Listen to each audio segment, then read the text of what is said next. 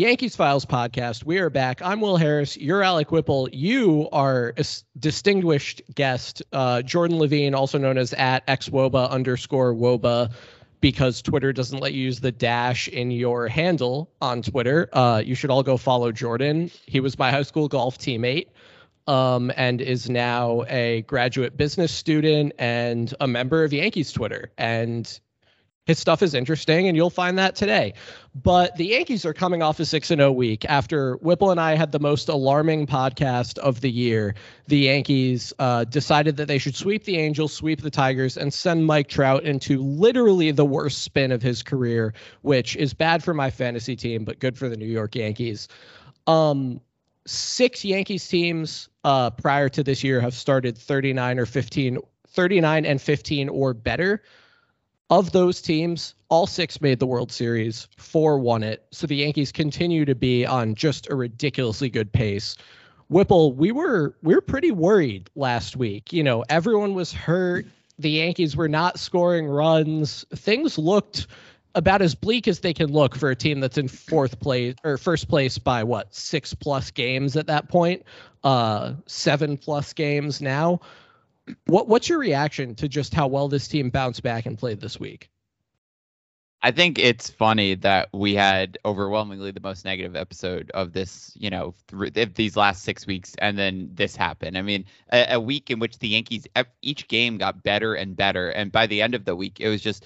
I mean, today's game, there was never a doubt they were going to win the game, even when it was close at the end. You know, you you just felt they were on one of those rolls, and it I think last week we framed the conversation as, you know, this is us trying to figure out how to make the Yankees a title contender, not trying to keep our, their heads above water. Well, I think the answer was, you know, just wait and let them play a few more games. I mean, it shows just how all around dominant this team has been. Um, in you know the pitching this week just on another level. The hitting, you know, there's things that we can talk about. There's still reasons for concern. Um, I don't know if those were entirely alleviated this week, but it was good to get Stanton and Donaldson back, I think you said, you know, that's that might be the answer. Just wait for this lineup to get deeper and scarier. And that's what happened. It also made me realize the American League is really weak right now. And I think that's a huge part of, you know, why I feel so good about this team and why they're just playing so well. And it goes to what we were talking about at the beginning of the year, how maybe the expanded postseason was disincentivizing teams to go all out to win we can't even say the Yankees went all out to put together, you know, the best team they could have. But now we're looking at a team that is pitching incredibly well and hitting pretty well. But just you look at all these other teams. I mean, they're playing teams that are supposed division contenders in the White Sox and Anaheim, and they're just steamrolling them. So that was, I guess, something else we learned this week is the league is not that good and the Yankees are that good and they're going to beat the bad teams they're going to beat the good teams they're going to beat all the teams in between and it's just it's fun to watch. So you know that the the moment of panic has receded for the time being, and um, I think it's mostly thanks to their incredible pitching staff, but they're hitting pretty well too. Yeah, someone uh, I was at the Orioles game the other day, and someone asked me, uh, given how well the Mets are playing against the Dodgers, who's more likely to make the World Series, the Yankees or the Mets? And I said, obviously it's the Yankees. The American League just isn't that deep. And I think that's exactly what you're getting at there. Like the second place team in every division except the East is truly awful. Truly awful. Uh, either they're managed by Tony La Russa or they are the Angels and have that pitching staff. You know, the the second place team in every division is truly awful. Mm-hmm. And when the only real impediment is a Houston team that insists on starting you know, Niko Goodrum and whoever else, I'm sure that this will come back to bite me, but like, you know, it's it's it's not as deep a league as the National League. So Jordan, you uh, are a lifelong Yankee fan. You are very educated about baseball. Um, I think it would be valuable for you to just take us through kind of your reaction to last season, your expectations for this season, and how this team's first 54 games have uh, you know, fared with respect to what you expected from them. Yeah. Uh, thanks very much for having me on the podcast, by the way. We're at the one third mark of the season. The Yankees are 39 and 15. They just won six games in a row this past week. So, pretty good episode for me to come on the podcast for the first time. going back to last year, that was definitely the most frustrating year as a fan I've ever had. Every game was a nail biter. Some we won, some we lost. Um, it just wasn't enjoyable baseball. Um, this year has been such a better brand of baseball, and I think it starts with the pitching and the defense. Over the winter, Cashman made those moves for Kiner Falefa, uh, for Trevino. Um, we have a healthier lineup. Uh, I guess I don't want to say Hicks is in there for more games, but Gallo's in there for for a full season. Uh, the team's healthy. The pitching staff is deep. The the, the relief pitching has been good. Um, a little bit of the injury bug in the last couple of weeks, but it's a long season, so that's going to come and go. I'm really optimistic about where the Yankees are right now. Uh, they're playing great baseball, and like Whipple hinted at, I think the this past week was the best turn of a starting pitching rotation in baseball for an entire week that we'll see in the MLB in 2022. It was so impressive. Uh, it set the tone for the team in general. Uh, the offense, like you said, Will, wasn't its best it's ever going to look, but with the starting pitching the way it worked and with Clay Holmes at the back of the bullpen, uh, it led up to a 6 0 week. So, Jordan, we really do appreciate you coming on. Uh, and it's pretty cool that one day I just woke up and saw a bunch of people retweeting your stats about like who the luckiest and unluckiest hitters in baseball were. And I was like, wait, I know that guy.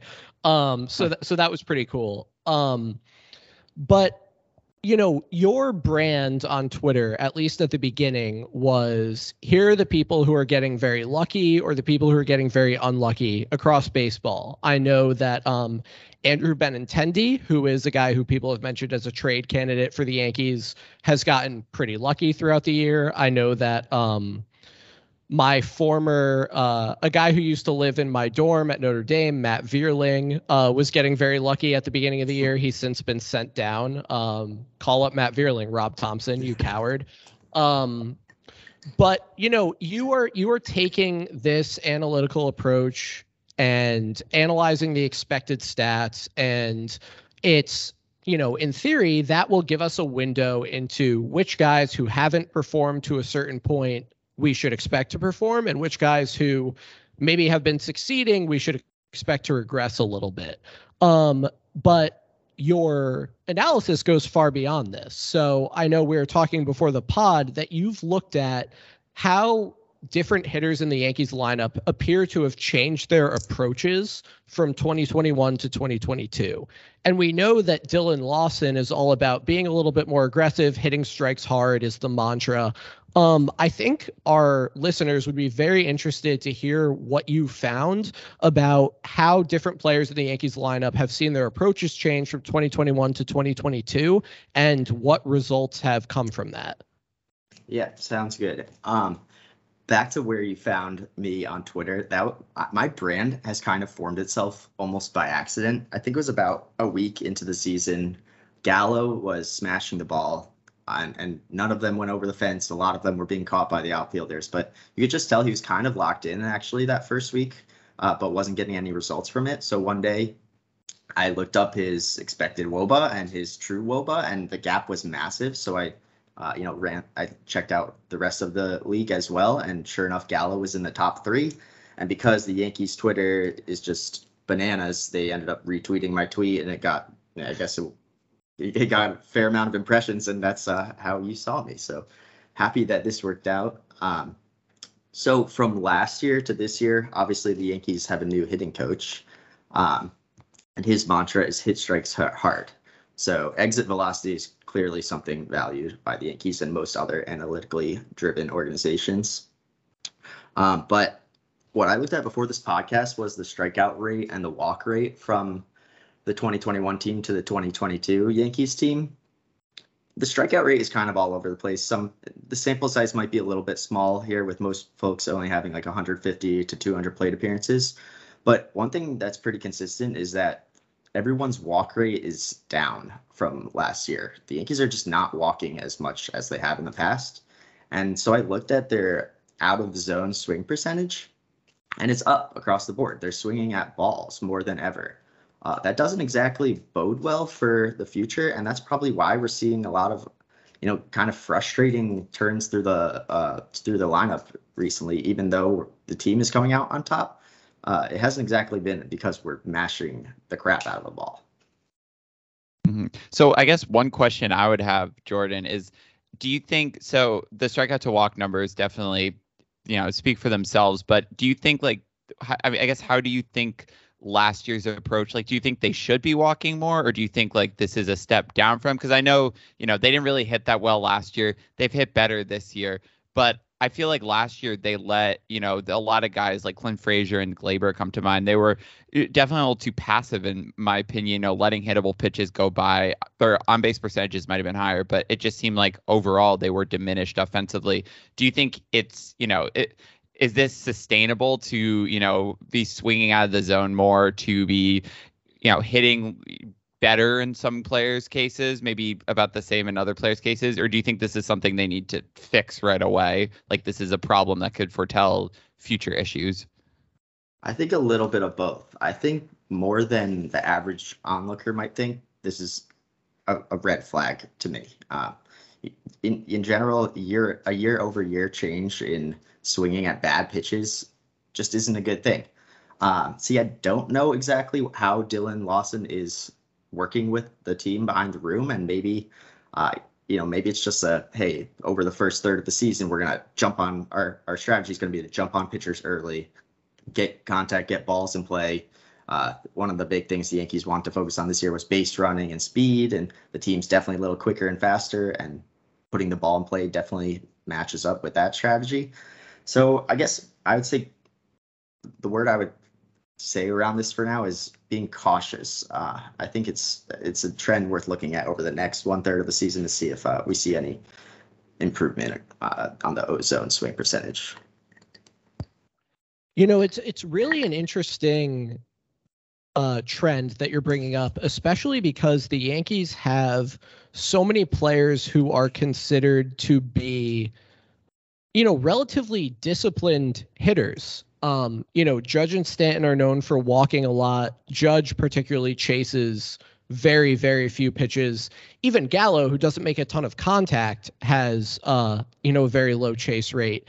It's it's interesting because of hit strikes hard that guys would be swinging out of the zone a little more often. And I think, you know, let's for anyone who isn't necessarily, you know, making this connection or hasn't necessarily seen this data, let's follow this thread. So guys swing at more pitches out of the zone. They probably make some more contact out of the zone, and that contact is generally weak. You know, that's the that's the uh the thing that we uncovered with Clint Frazier last year was he was hitting the ball way more often and hitting the ball weakly way more often. So like I think what the thing to be concerned about here is not necessarily that like the Yankees are removing plate discipline from their hitters, but that when they're hitting the ball, they're hitting it weakly.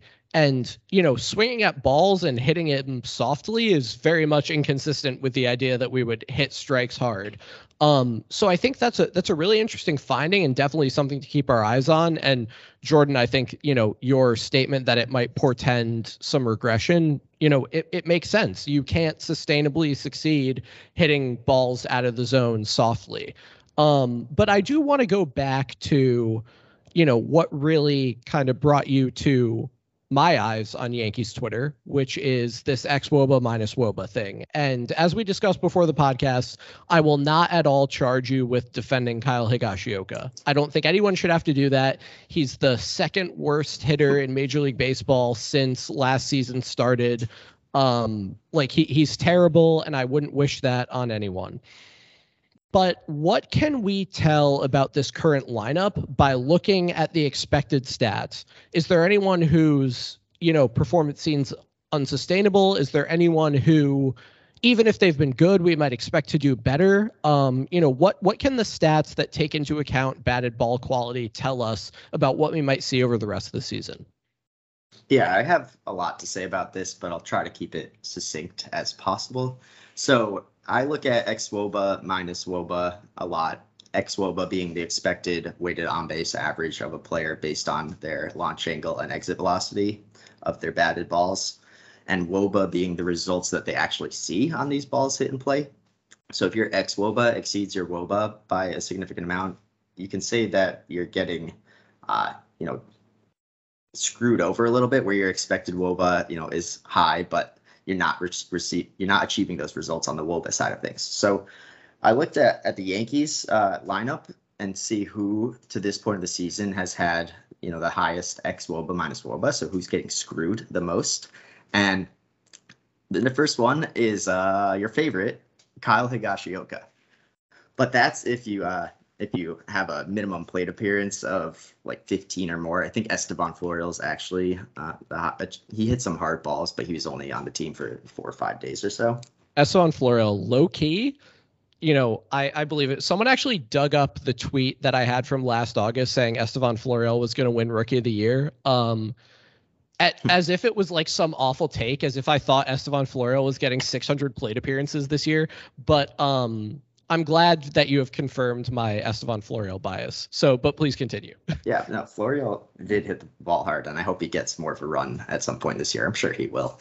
So Higgy uh, out of the 63 batted balls he's had and played this season, 36 have been hard hit and seven have been barrels. That's a lot of really hard contact. And as we know, he has zero home runs on the season right now. So you would think with seven barrels in only 63 batted balls, like one of them is going to go out of the park, especially because he's a fly ball hitter in general. But he just hasn't seen those results so far. And therefore, his WRC plus is suffering. Do you have the number of his uh, WRC plus right now? It's yeah, it was 20 going into today's game, um, and that's uh, terrible. Uh, yeah. it, we call it in the business. So um, it's 37 since April 28th, 2021, which is the day that Boone named him the starting catcher. So that's that's generally the date that I take as significant. Yeah, I know you have a nice long Twitter thread on that. you just have that on your computer as like your lock screen. Like, oh, let me update this for today. There was yeah. a long time before Trevino started getting really the starters reps. I was like before I opened like anything for work in the morning, before I like had some coffee, anything like that, I would go into the Fangraphs game log for Kyle Higashioka, set it to April 28th, 2021, and look at how bad it was. And the thing was, like, even if he was having a 40 WRC plus season this year, it would be improving.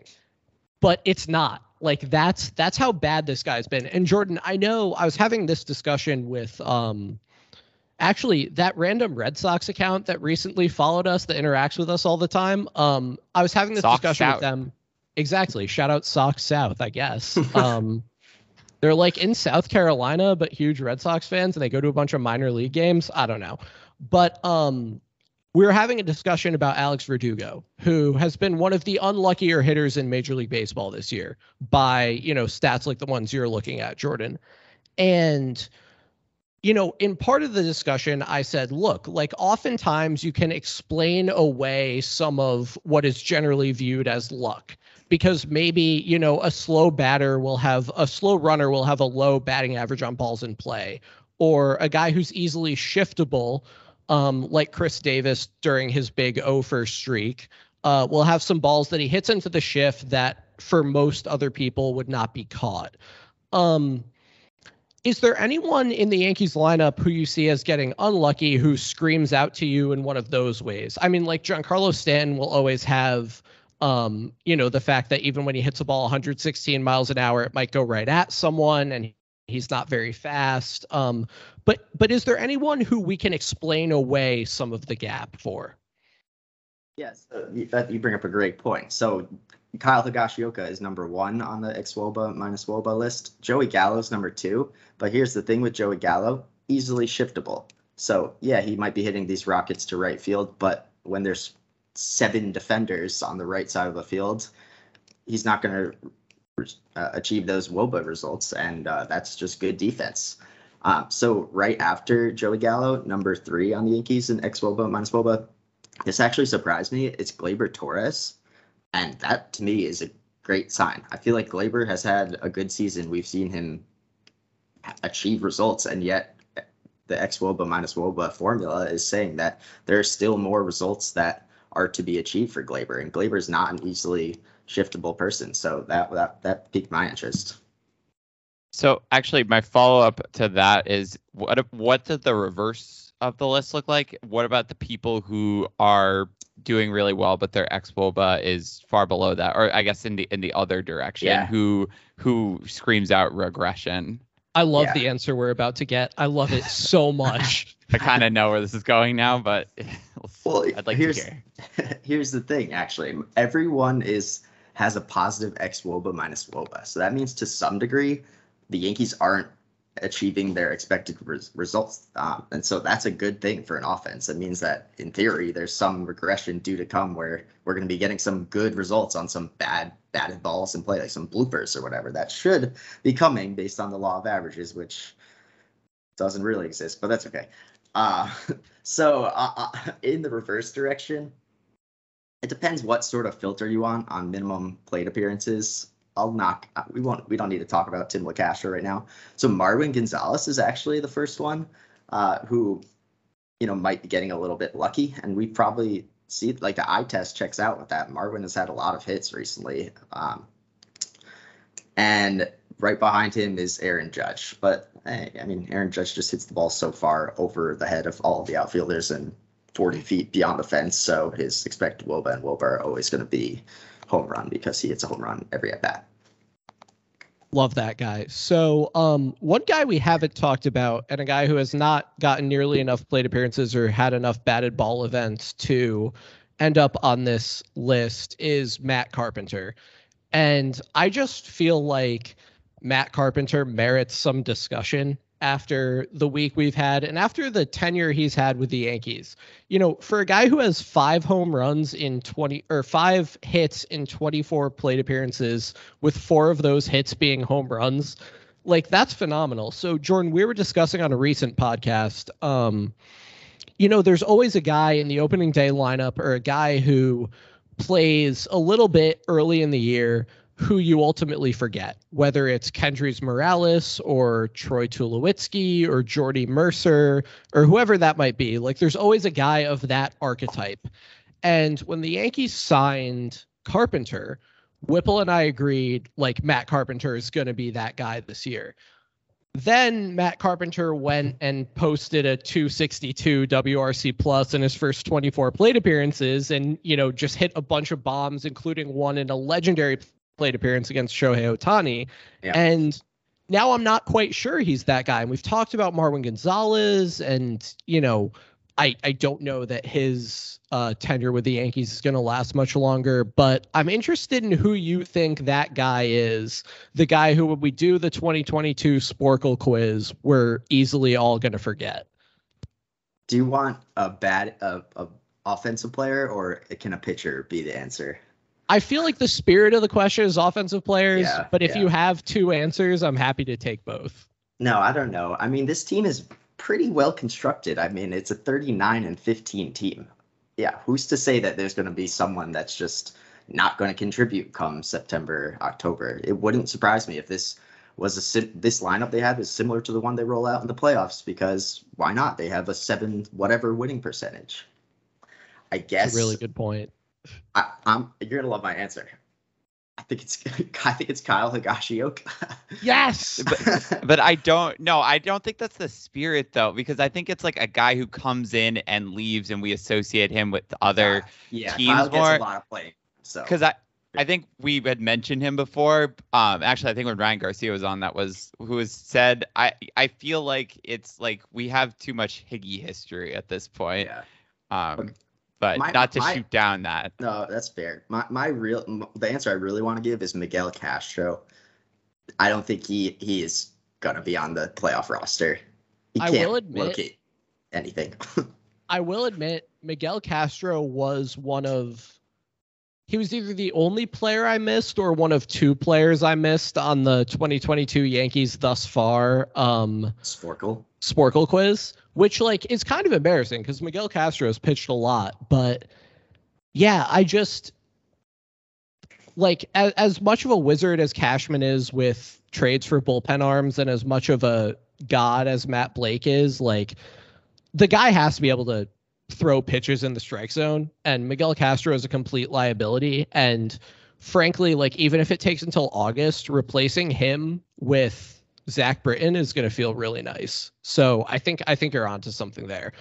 Um, but now that we've shifted a little bit from talking about the offense into talking about pitchers, I think we should note that the Yankees have now had, I believe the stat was they've given up 16 runs in their last 11 games, which is the best 11 game stretch by Yankees pitching ever. And uh, in their last turn through the starting rotation, nobody gave up more than two runs. I know if you go one click back to eliminate Sunday's start from Jordan Montgomery, it was nobody gave up more than one run. Um, these starters are unbelievable. And I saw a tweet going around the other day that said like it wouldn't even be surprising if all of them made the All-Star team. Whipple, I know we've we've talked about this a little bit, um, but can we even put into context in our lifetimes how good this rotation is?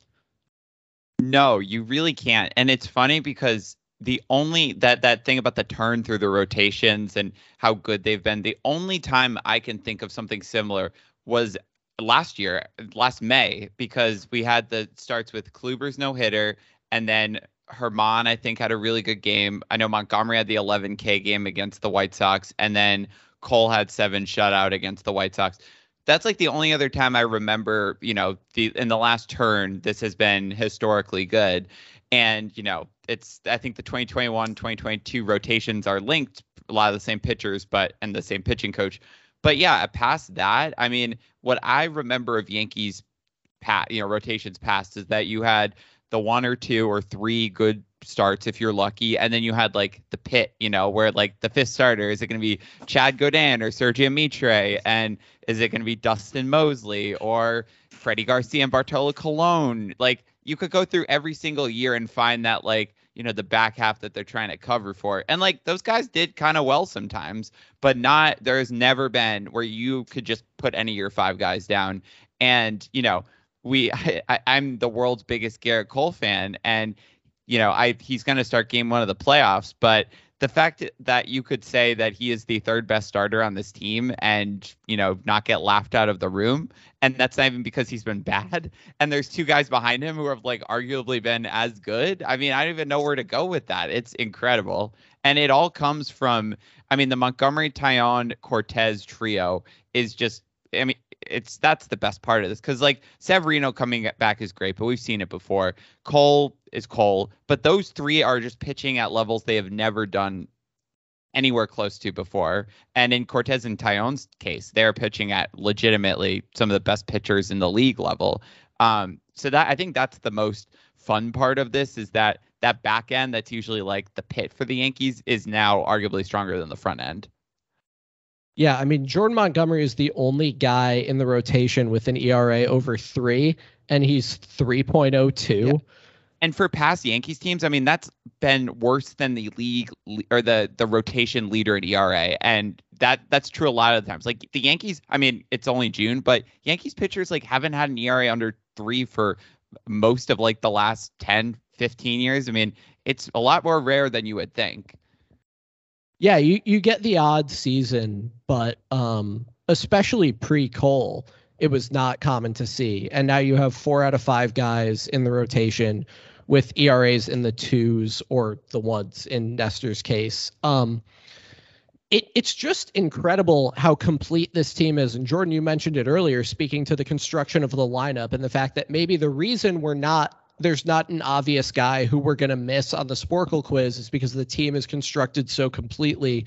Um, and I think the pitching staff is constructed in broadly the same way. And the fact that they're so good and they still stand to get Jonathan Loáisiga back and Zach Britton back, um, you know, it just speaks to the strength of this team. So, look, I don't want to look too far ahead, but I think when your team has a seven and a half uh, game lead in the division uh, on June 5th, you can start thinking about what options you have to get better. And, um, you know, it's well documented that I would like the Yankees to get a bat at shortstop. It's not clear to me that that exists. You know, uh, the Braves, the Red Sox, the White Sox, they're all going to be in playoff positions uh, at the end of July, most likely, or at least in the neighborhood, meaning Dansby Swanson not available. Xander Bogaerts was never going to happen anyway. Tim Anderson probably not available and also wasn't going to happen after you know the the events that have gone on recently but um I think the outfield is a very interesting question, especially Jordan, with respect to the way that you approach your player analysis. There seems to be a consensus among fans that the Yankees need to move on from both Hicks and Gallo and get someone like Ian Happ, Andrew Benintendi, or someone comparable, uh, David Peralta, I've seen mentioned, um, to play a corner outfield spot. They'll play Judge and center, Stanton and right, uh, Donaldson at DH, and Gleyber and DJ both in the infield. Does it strike you that a corner outfield spot is the most pressing need on this team? Uh, my my hunch is no. I think the best version of this Yankees team has Joey Gallo bashing the crap out of the ball. I uh, love that. I, I, mean, it does. That's the plan, and that's the player he, he's capable of being. Something is different with his swing this year, where he's just not catching up to the high fastball, pretty much, and that's causing him, you know, stress at the plate. His chase rate has gone up like crazy compared to last year, and his brand is not chasing the baseball. So so far, no good for Joey Gallo, but I don't think uh, the Yankees or any organization would give up on a player of his talent level just this quickly. Um, I think they'll spend the next two months or so continuing to work with him. Their front office, their player development staff, and their coaches, uh, a lot of whom they hired newly over the offseason, uh, are going to take on the Joey Gallo project and they're going to give it another go. Uh, hopefully, by the trade deadline, he's seeing and hit, seeing and hitting the ball the ball better.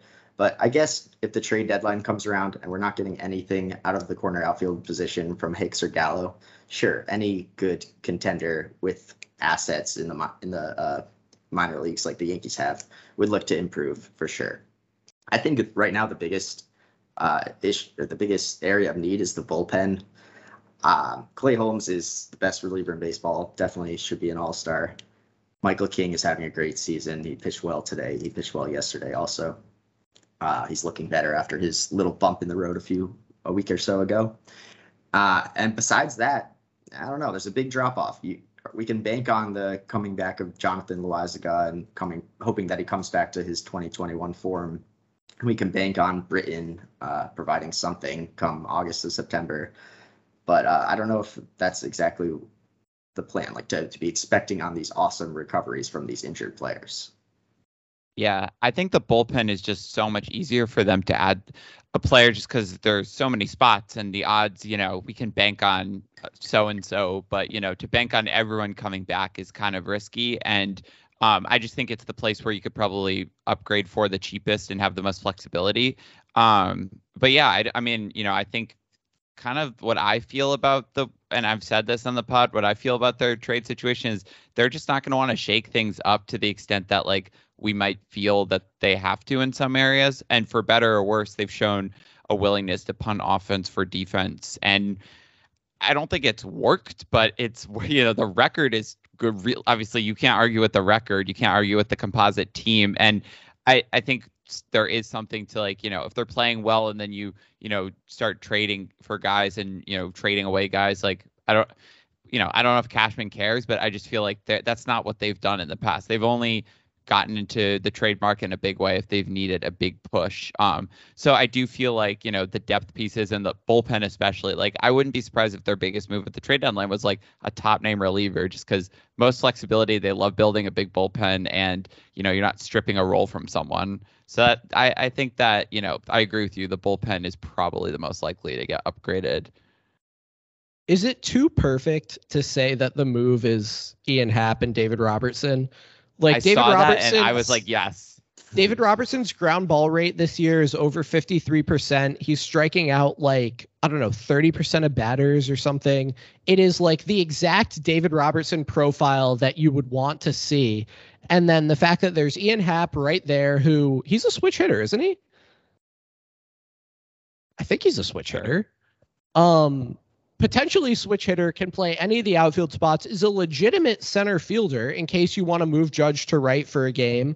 Um, like it's just it, it I know that people are interested in Benintendi, people are interested in Peralta. There will be other corner outfielders who become available, but like the the idea that there could be another David Robertson reunion that he's kind of rediscovered his form and that there's a perfect outfielder to pair with him like am i am i just like living in a fantasy world or jordan is that a move that you would make if you were the yankees I mean, a trade with the Cubs has been floated around Yankees Twitter for like years, it feels like. And I'm to my knowledge, have we transacted with the Cubs at all? I just don't think I don't know if the Yankees and the Cubs really negotiate that much.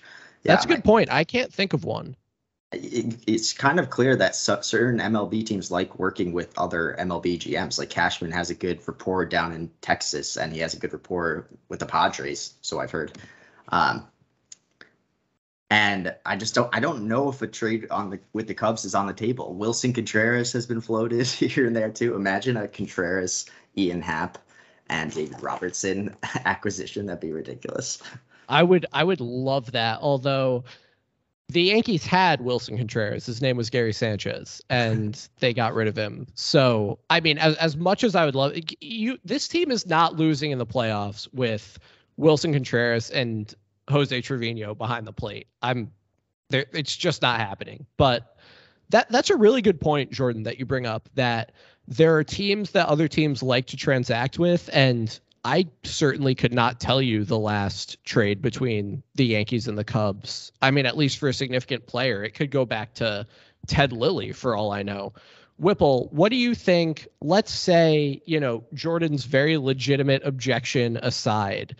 Um, is there a deal that you can think of that makes more sense than that one when you think about areas of need? I mean, that one packages it together. It would be kind of fitting if you bring back Robertson for another time in a multiplayer trade that helps you fill multiple positions, given that's what happened in 2017. Um, I think there's better relievers they can get, but I Happ, you know, the Happ and Benintendi um, crowd, I think you know that those are the two people that they feel would most uh, upgrade the Yankees outfield. I, I, mean, I agree. I think it's you really could do a lot worse, uh, or couldn't do a lot worse. I think that Willson Contreras is not going to happen because, as I said, the Yankees aren't going to shake things up to that level, especially with the pitching going this well. Like I just don't remember like trading for a cat like catcher is just a tricky position to trade for because I think the you know the pitching impact is so important as well and to you know shake that up and to have to learn a new pitching staff midseason i mean maybe they prove me wrong but i, I would love to see a Happ robertson combo I, I saw the same twitter thread that you did i'm sure suggesting that and that was like yes bring me back that we need someone from the 2009 Yankees, and they've obviously, you know, ruled out Robinson Cano for for pretty good reason, as his Padres tenure showed us. So um, Who you know, they will sign that... Brett Gardner, but they, you know, as my preseason prediction said, they're going to sign Brett Gardner midseason, but bring back Robertson as well. Who would have thought that the Yankees signing Matt Carpenter in 2022 would be a better move than bringing back Robinson Cano? Certainly not me. And Jordan astutely brings up we could not think of any transactions with the Cubs except for the trade for Anthony Rizzo last year. So there is a little bit of a history between these two teams, but you know, to to your point, I think it still stands that you know that's very much a one-off. It's not the Yankees trading for um you know Joey Gallo and then going and getting Jose Trevino. It's not um you know the blockbuster trade with the White Sox. It is one isolated transaction and there's not a long history between those teams. Mm-hmm but hopefully that opened up doors that the Yankees can now capitalize on. Yeah, I think it's actually interesting. You know, speaking of opening up doors, and um, I don't know if you guys caught the Athletic article detailing the Yankees Gallo, the Gallo trade and the history between the Yankees and Rangers, and just how that deal started. It was um, I think it started off when there's discussions of a Lance Lynn deal and then discussions of an Adam Ottavino deal. And I thought it was interesting, you know, turned into the Gallo deal eventually, how like this stuff shapes over time. And maybe, you know, one once Rizzo was being discussed there, that kind of put some prospects on the radar that could figure into a future trade. So um, definitely something to, to keep your eye on um, if that if that was to happen. But we just we don't know. I mean, I'm I would be fascinated to learn you know the histories of like every single trade, just because I'm sure all of these take shape over multiple years and iterations of players. Do you know how excited I am for the Adolis Garcia, Jasson Dominguez, Aaron Judge outfield of the future? Average exit velocity three 100 miles per hour. exactly. it's going to be awesome. So, uh, look, the Yankees just had a 6 and 0 week. Um, they're the best team in baseball. They, at least this morning, had the best WRC plus in baseball, the best ERA in baseball, the most Fangraphs WAR from pitchers in baseball, uh, the most home runs in baseball, and uh, they of course lead every other team now that the Dodgers Mets game has wrapped up by I believe three games uh, uh, for the best record. They have the best run differential in the American League. Like this team is just phenomenal. And Jordan, uh, I don't know how much you've listened to the podcast, but you, are allowed to say you listen to it all the time. Um, you're not allowed to say anything else, actually. Um, but every week at the end of the podcast, Whipple and I rate our confidence out of 10 in this team. And people interpret that metric in different ways. Some people think we're asking, How confident are you that they're going to win the World Series? Some people think they're asking us to grade holistically how you feel about the performance of the major league team, the readiness of the farm system, your faith in management, and we just we just really leave it up to you. There are a million different ways you can interpret it but on a scale of 1 to 10 how confident do you feel in the tied for sixth best team in yankees history through 54 games uh, currently the best team in major league baseball? Yeah like you said 39 and 15 the record speaks for itself. Uh, it's really fun to come on the pod and do that in this type of season compared to last season. Um so I think I can rate my confidence score to a lot of what we talked about today. Uh, the starting pitching of the New York 2022 New York Yankees is the best I can recall from my childhood of watching the Yankees. The relief pitching has some of the best players I've ever seen throw the baseball in Clay Holmes and maybe Jonathan Loáisiga when he's healthy and Michael King with his sinker slurve combination but it's a little bit weak on the um, on the depth of the relievers, and and from the from the offensive side of things, uh, like I said before, like the chase rate is making me a little bit worried that uh, this team that's supposed to be bashing the ball and taking walks and hitting strikes hard uh, is just not exactly doing that for the first third of the season. Certainly doing it way better than some offensively poor teams, but uh, you know I, I, don't think the Yankees are quite at their uh, capability level yet. So with all that being said, I'll give it a 9.5. I know I I listen to the pod. I know you guys are up around 10, nine and a half. So I'll come with a big number too. Hmm. Um, he did his I'll homework. Leave a, I'll leave a little bit of room for growth though in uh, 0.5. Hopefully we uh, take some more walks, we hit some more strikes hard, and we continue to win some baseball games. Absolutely love it. Whipple, what about you? So last week I was down all the way down to a 9.5. Um, and you know, I think last week was just it wasn't concerning. It was just you know from a flawless week to a you know there are some flaws that I think were hindering this team.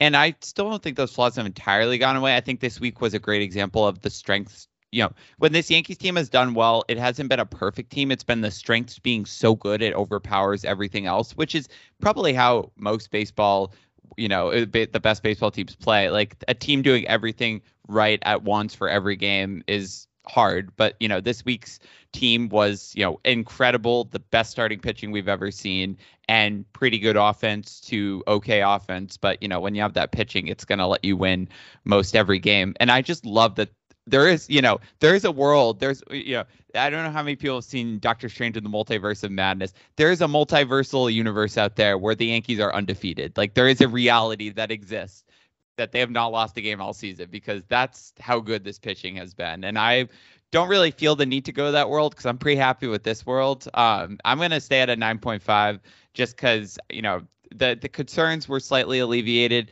The strengths were really, really good. The competition might not have always been great, but you play who's on the schedule, and they have, you know, this week will be okay strengths wise, but they have a tough stretch of games coming up. I'm very confident in the fact that they can get it done. But like Jordan said, I'm gonna leave myself a little room for growth because I'd like to see a little more stability from the relief pitchers, and I'd like to see some of these offensive uh, kinks worked out. But the starting pitching itself, you know, there's no they they could bomb for a whole week and I would still be really confident in them. Like they have just proven everything that they need to. All they need to do is stay healthy now. And let's let's hope it happens. Yeah, I think, you know, I got to hop on at a 9.5 as well. Um the offense seemed to find itself a bit. Thank you Matt Carpenter uh, in spite of not having Gall- uh, or rather Stanton and Donaldson for most of the week. Um, the starting pitching is, even though they've been basically first in either the AL or the majors, depending on what time you looked, uh, in every stat throughout the year, I think the last couple weeks have really driven home how dominant the starting staff is. And uh, there are a lot of peripherals that speak to the sustainability of this performance, which I think is is great. Like everyone's saying, just wait for Nestor Cortes to regress. Like, okay, why? Like, like what makes you think he's going to? Um, and when you so, combine certainly that, not the fact he's wearing a bucket hat on the bench, that makes you think he's going to get better. The Yankees starting pitcher bucket hat movement is uh, going to be a great segment of the World Series DVD. Um, but uh, you know, th- there's just so much to love about this team, about the way they produce, about the individual players who are doing it. You know, we're getting a Nestor Cortes Cy Young and an Aaron Judge MVP in a year when the Yankees are winning the World Series, and I think that's just terrific. Um, and and for that reason, you know, it, it takes extraordinary things to go to a 10. Um, so I'm going to stick at a 9.5, but I just could not be happier with what I've seen out of this team. Now, before we end here, the Yankees have some old friends coming to town. Uh, in or you know they're visiting some old friends and then have some old friends coming to town. So the Yankees are headed to Minnesota for a three-game series starting on Tuesday. Uh, they're going to be visiting, of course, Gary Sanchez and Gio Urshela, both of whom I miss terribly. Um, Gary more than Gio, both because I liked him more and because Gio is leading the majors in ground into double plays, which is um, illegal as far as I'm concerned. Uh, that should be punishable by death. Uh, and then the Yankees host the Cubs, who of course feature Clint Frazier.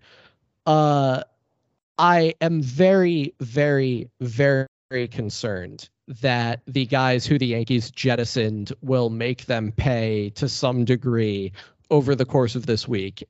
Is this a concern that either of you share?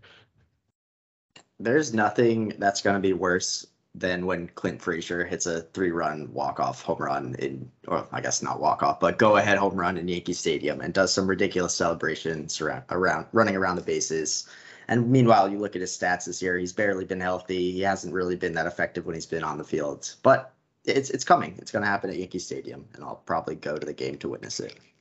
Are you blaming Clint Frazier for his appendix exploding? Uh, no, I guess that's a good point. But hey, it just it didn't surprise me when in April, Luke Voit, Clint Frazier, and I think it was Gary, I believe, were all on the IL at the same time. And so those were people that Cashman dumped off the team. Uh, that would have been the the Yankees if they kept him, and uh, would have been just like last year all over again with the injury bug. Gary doesn't walk anymore, but he does very... have a 111 WRC plus. Whipple, you were saying? Yeah, I'm I'm very glad the Yankees are as good as they are because I like watching the Yankees be good, but also because it's going to save us from a whole week of they should have kept X, Y, and Z when those players get a hit, which maybe they should have kept them, maybe they shouldn't have. I'm in the camp of I'm glad they moved on from some of them, but I'm just also in the camp of let's just focus on this team and not try to worry about you know guys we don't have. I know that New York sports media loves stuff like this, and I think if this team was like only slightly worse, like they're as good as they possibly can be, and I'm sure somebody will still say that. Um, so let's be glad that at least we're spared from you know most of that conversation. Yeah, no, that's that's a fair point, and you know, it just it keeps proving the point that we discuss every week, which is it pays to be the best team in baseball. Uh, parting shots, Whipple. I'll go to you first. Anything you want to add? Uh, yeah, it was a week of bucket hats. It was a week of picking up pitch tipping. Um, it was a week of beating up Shohei Ohtani at Yankee Stadium and holding Mike Trout hitless. I really know how this week gets better. Uh, I'm just glad to be a Yankees fan right now. It's a lot of fun. Love that, Jordan. Anything from you? Yeah, two quick things. Um, one, we had the Ian Happ, David Robertson trade conversation, but to be honest, most of the time Cashman makes a trade, it's for a player that just simply hasn't been mentioned on Twitter or whatever. It kind of comes out of nowhere. So that's one great point. What to watch out for over the next few months. And two, I'm curious to see how the 40 man roster, you know, um, what what it how it unfolds later this season with potentially Britton coming back and needing to be activated off the 60 day IL. Germán, same thing. Ben Rortvedt, same thing. Stephen Ridings, potentially same thing. Like these are 40 man spots that are going to have to be given to those players. And so we're going to either see some DFAs or trades. Uh, I guess one thing we didn't really talk about this week was Andujar requesting a trade. Not sure if that's actually going to happen, but uh, you know he could be on his way soon. I think David McKay is pretty expendable.